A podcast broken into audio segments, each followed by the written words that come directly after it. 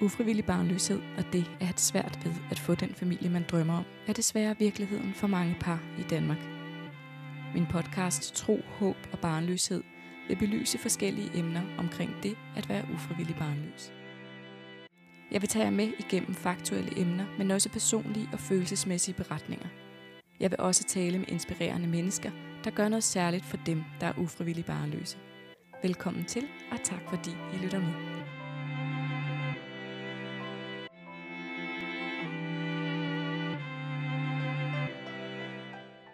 Hej og velkommen til første episode af min podcast.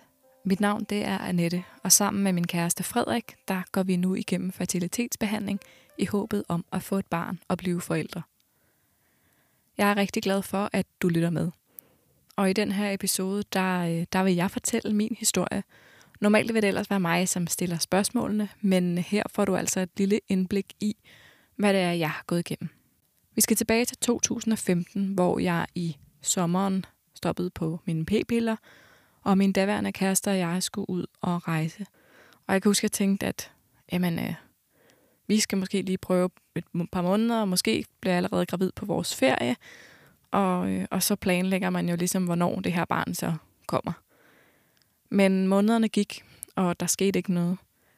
Og da vi nåede til jul 2015, så undrede jeg mig, kan jeg huske, og tænkte, det var da mærkeligt, og mine andre veninder, de blev gravid efter to, tre, måske fire måneder. Men der var gået et halvt år her, og der var ikke sket noget. Jeg kontaktede min egen læge, og hun henviste mig til en gynekolog.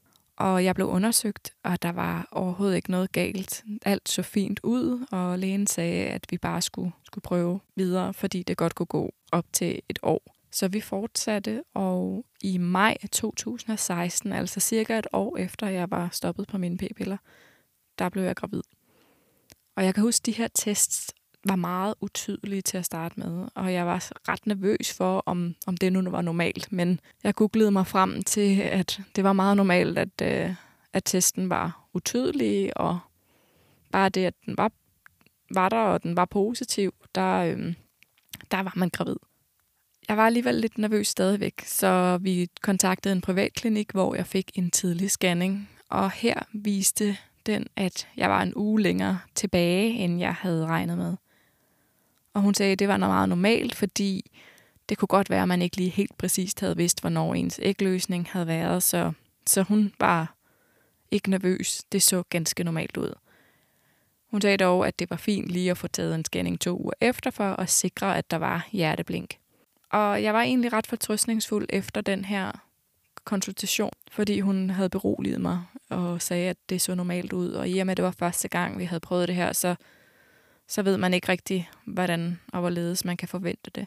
I de her to uger, der gik, hvor vi skulle vente på den her scanning, der kan jeg huske, at jeg jo tænkte alle mulige tanker med, jamen, hvad med barnevogn, og hvad med navne, og er der plads nok i lejligheden, og, og sådan nogle ting. Så der skete jo en masse ting øh, inde i mit hoved på det tidspunkt. Og jeg kan også huske, at vi var til en fest, hvor de fandt ud af, at jeg ikke drak noget, og, og derfor så annoncerede vi ligesom, at jeg var gravid.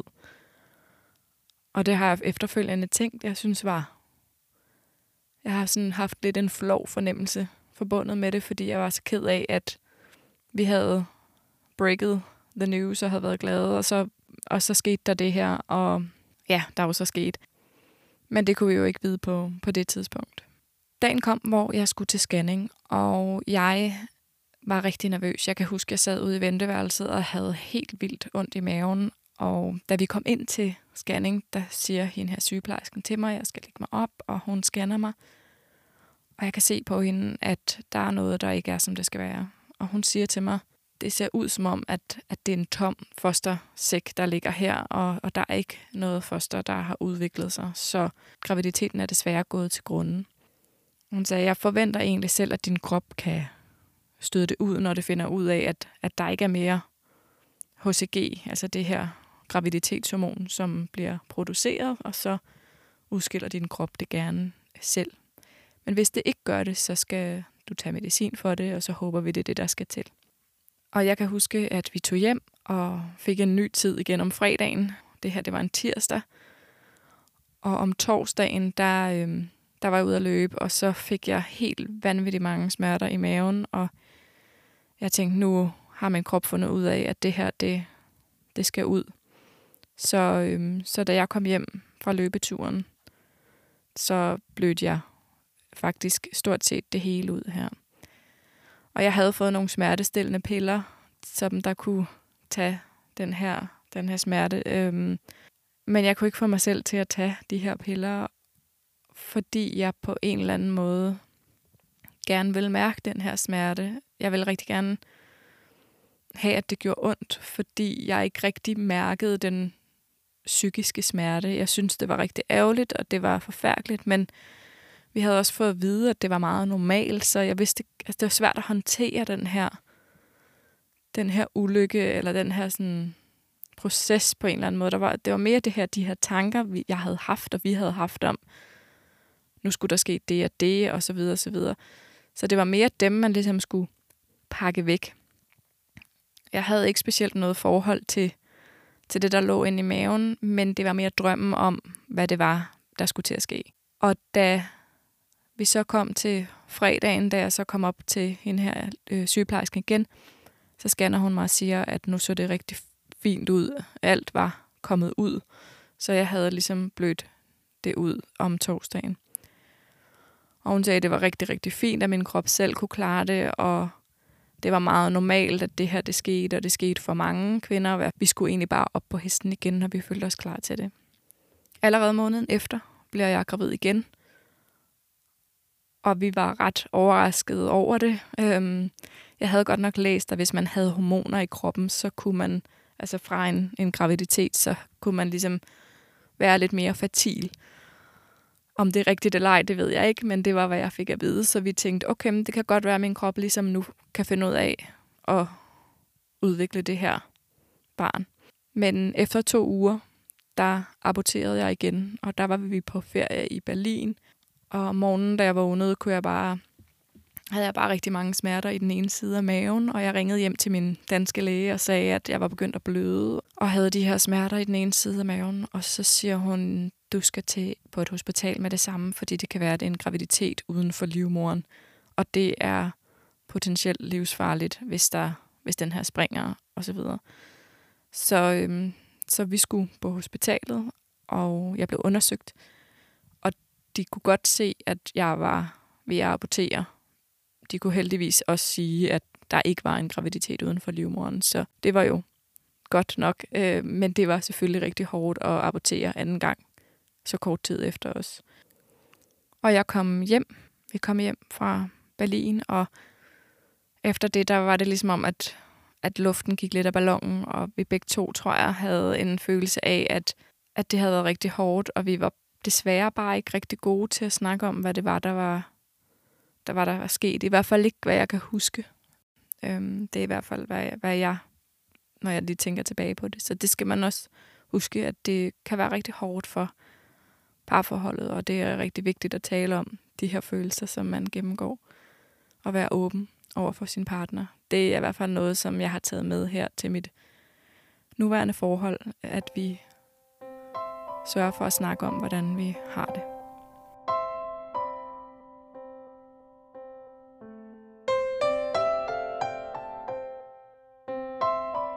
Der skete jo nemlig det, at cirka et års tid efter, der møder jeg Frederik, og da vi havde været sammen et års tid, der får jeg taget spiralen ud. Og jeg ved ikke rigtig, hvad jeg følte på det tidspunkt. Jeg kan huske tilbage, at jeg sagde til Frederik, jeg ved ikke, om jeg kan få børn, fordi jeg har aborteret to gange, og så videre, og så videre. Men jeg følte også, at der måske var en mening med, at, at det ikke var gået med min ekskæreste, men at det måske kunne gå med Frederik. Og da vi havde prøvet i to måneder, der blev jeg gravid. Og det var jo ret overrasket over, for det var sket ret hurtigt, og jeg tænkte, så må den der være der nu, det her gået stærkt og perfekt, og vi havde lige købt hus, så det passede rigtig godt. Men igen, så var de ret utydelige, de her tests.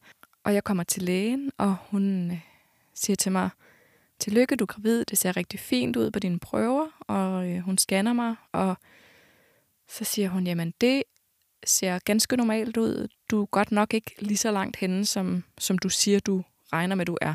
Men jeg føler egentlig, at jeg kender min cyklus ret godt. Allerede der, så tænkte jeg, at der er et eller andet galt igen.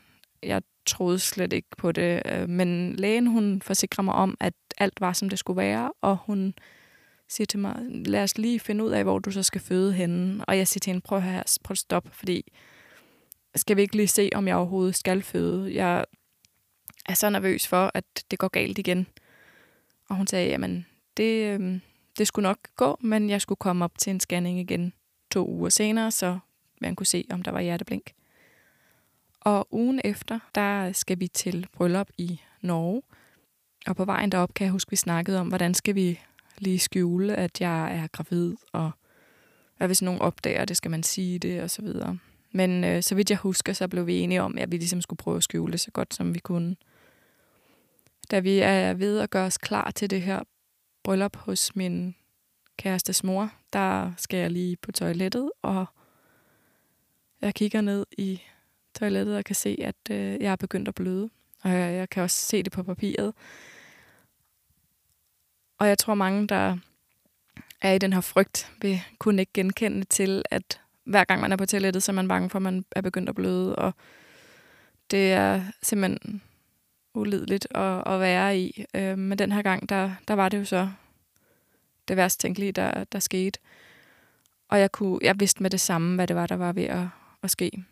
Og min, jeg sagde det til min kæreste, og han sagde, er du sikker på det? Du kan jo måske også være blød og lidt. Og jeg har ved også godt, jeg har googlet, at det kan være meget normalt og alt sådan noget. Men jeg var bare slet ikke i tvivl om, at det var det, der var ved at ske. Ja, vi skulle afsted til det her bryllup her, og jeg ville gerne prøve at ligesom bide det i mig på en eller anden måde, fordi jeg gerne ville alligevel deltage i brylluppet. Og jeg formåede ligesom at holde det inde, og jeg kunne mærke, at de her symptomer, som jeg ellers havde haft, de også stille og roligt forsvandt. Så jeg var helt sikker på, at, at det var det, der var ved at ske.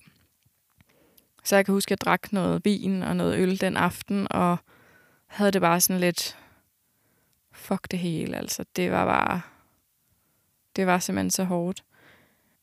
Og vi, havde ikke, vi fortalte ikke nogen øh, på det tidspunkt, øh, hvad det var, der var sket. Og dagen efter, der skulle vi hjem, og på vejen hjem, der begyndte jeg at bløde. Så min krop havde ligesom forstået, at, at den skulle holde det inde under, under festen, og så, øh, så kunne den godt slip, give slip på det der dagen efter.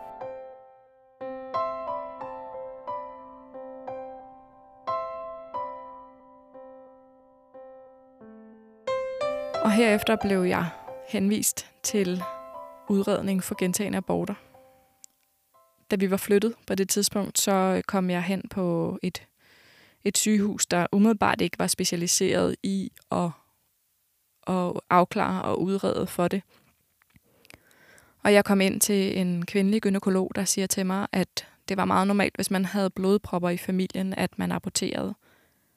Og jeg sagde, spurgte hende, kan du da se i mine prøver, at, at, vi, er, øh, at, at vi har tendens til, til blodpropper? Og der siger hun, øh, nej, nej, at det havde hun ikke fået svar på endnu. Men, men det var bare lige sådan, så jeg vidste, at det godt kunne være derfor. Og så siger jeg sådan, okay, men er der ikke også andre årsager til det end det? Jo, men der var også, det kunne også være kromosomfejl. Øhm, og ellers vidste man ikke så meget om det. Men hun øh, scanner mig, og, øh, og hvad jeg husker som et minut, så øh, efter et minut, der var hun færdig. Og hun siger så til mig, at hun havde fundet en polyp og en cyste, som skulle fjernes. Så vi skal have fundet en tid til, til det.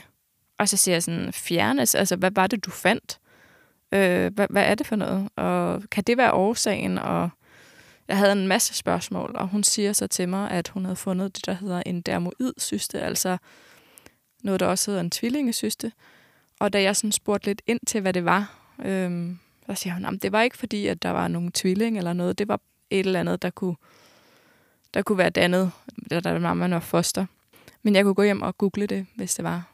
Så, øh, og det, øh, det kan jeg ikke huske, om jeg gjorde eller ej. Men, øh, men jeg var bare sådan, jeg så jo slet ikke, altså jeg kunne ikke se noget på den her skærm, og jeg har fået at vide, at alt var fint, og hun sagde, at den her dermoid synes, at den havde været der altid.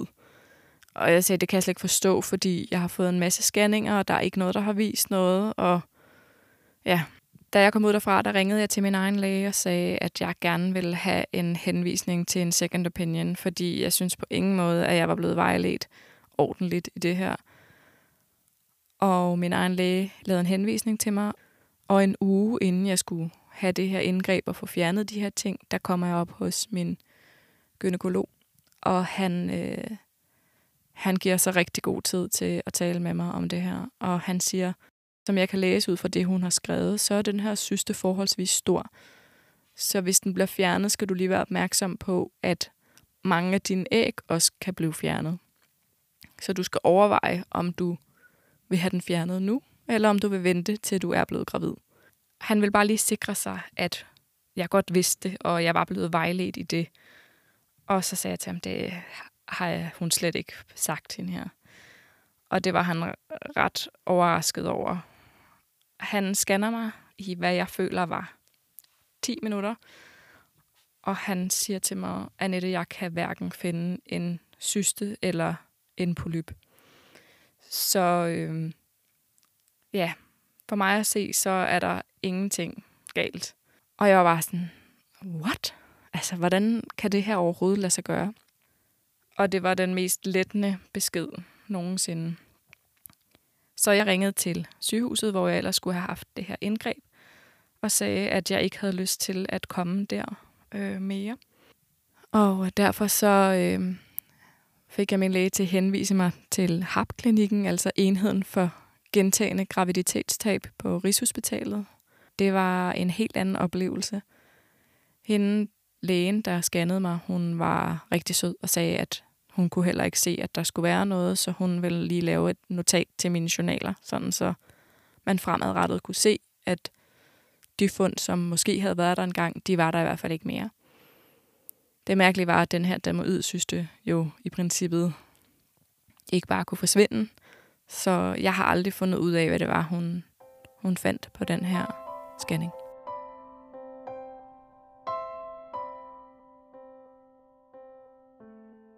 Da vi var til den her udredning for gentagende graviditetstab, der sagde vores læge, at vi egentlig bare skulle prøve selv. Og hvis det var, der ikke var sket noget inden for en 3-4 måneder, så skulle vi kontakte fertilitetsklinikken eller vores læger, og så blev henvist til fertilitetsbehandling.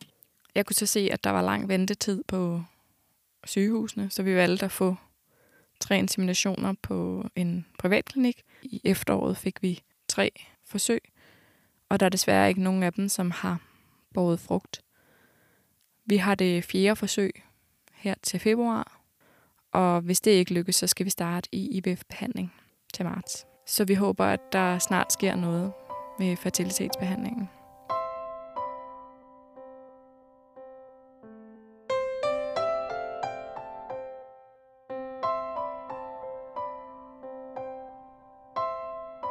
Det er en enorm hård proces at gå igennem, og jeg har slet ikke taget jer igennem alle de følelser og tanker og så videre, som jeg har haft.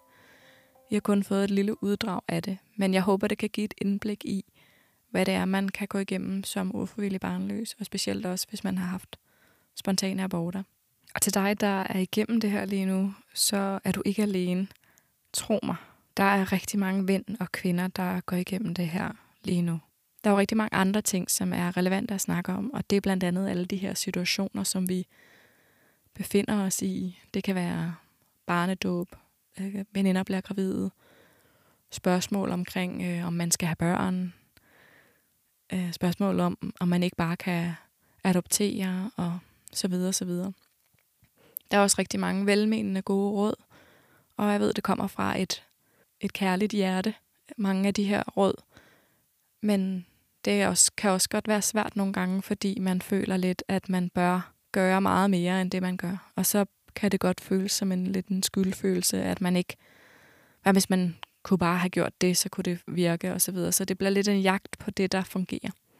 Og det er også derfor, jeg i den her podcast gerne vil prøve at belyse de her ting på en lidt grundigere måde, og finde ud af, hvad er det egentlig, de her forskellige gode råd eller behandlingsmetoder øh, kan indeholde for at det måske kan give et lidt bedre perspektiv på, hvad der vil være det rigtige for dig. Jeg har selv gået til fertilitetsyoga, og det var helt vildt fantastisk. Ikke alene yogaen gjorde ligesom, at jeg følte, at jeg fik lidt ro på min krop, og lidt sådan connection til min krop. Men også det her med, at jeg faktisk befandt mig i et rum sammen med, hvad jeg husker, 14 andre kvinder, som var i samme situation. Det var egentlig første gang, hvor jeg tænkte, okay, jeg er faktisk ikke alene. Der er andre mennesker, der har det her problem. Og det, øh, det føler man ikke rigtigt, hvis man bare sidder derude. Øh, det første faktisk, man, man kommer ud på klinikkerne, man kan se, at der faktisk er andre mennesker, der, der går til behandling, og jeg, rationelt kan jeg også godt se, at de her fertilitetsklinikker, de er nok ikke kun oprettet til fordel for mig, men det er lidt den følelse, man godt kan have, at jamen, ja, der er, jeg kender ikke rigtig nogen, der går igennem. Det kan vide, hvor mange der sidder derude og, og har de udfordringer. Og et særligt minde er tilbage fra, da vi var til øh, introduktionsmøde til, til HAP-klinikken, hvor vi sidder i, da vi sidder i et øh, auditorium, hvor der var 50 andre par. Der var en pause på et tidspunkt, hvor at jeg skulle på toilettet, og der kommer jeg ud og står i kø sammen med 10 andre kvinder. Og normalt, når jeg er på toilettet et sted, hvor der kan stå nogen i køen, så kan jeg godt tænke, kan vide, om de også har oplevet, at det kunne være svært at få børn, eller kan vide, om de har børn. Og, altså, det kan være et sådan tanke, jeg har, når jeg er ude nogle steder. Og her, der var jeg jo slet ikke i tvivl. Jeg, jeg, jeg vidste, at alle de her kvinder, der stod her, de havde nogenlunde de samme udfordringer som mig.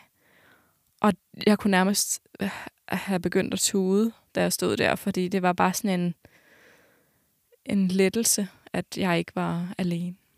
Vi er ikke nemme at være sammen med, øh, os der går igennem det her, fordi det er så følsomt, og det er så sårbart. Så jeg kan også godt forstå, hvis nogle veninder tænker, eller familiemedlemmer tænker, oh, prøv lige at slappe af. Men men det er virkelig noget, der påvirker, og det er også derfor, at vi bliver nødt til at snakke om det, fordi det fylder enormt meget, og jeg håber det her med, at jeg kan give et lille indblik i, hvor meget det egentlig fylder, kan give sådan en bedre forståelse for, hvordan man har det, når man går igennem det her.